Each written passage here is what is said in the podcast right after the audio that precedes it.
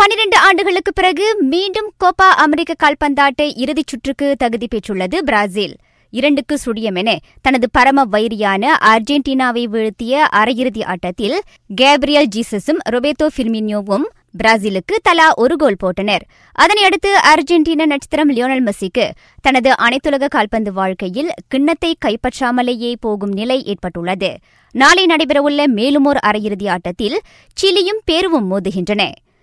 லெமான்யா வீடிஷ் மீண்டும் ஓல்ட் திரும்பலாம். தனது அந்த முன்னாள் வீரரை இருபத்தி மூன்று வயதுக்கு கீழ்ப்பட்ட அணி பயிற்றுநராக நியமிக்க உத்தேசித்துள்ளதாம் மான்செஸ்டர் யுனைடெட் கடந்த ஆண்டு தொடக்கத்தில் பயிற்றுநர் உரிமம் பெற்ற விடிச் இதுவரை கிளப் எதிலும் இணையவில்லை. லியான் வீரர் தொங்கி டொம்பேலேவை ஐந்து கோடியே நாற்பது லட்சம் பவுண்ட் விலையில் வாங்கியுள்ளது தொடனும் இது ஸ்பர்ஸின் வரலாற்றிலேயே மிகப்பெரிய தொகையாகும்.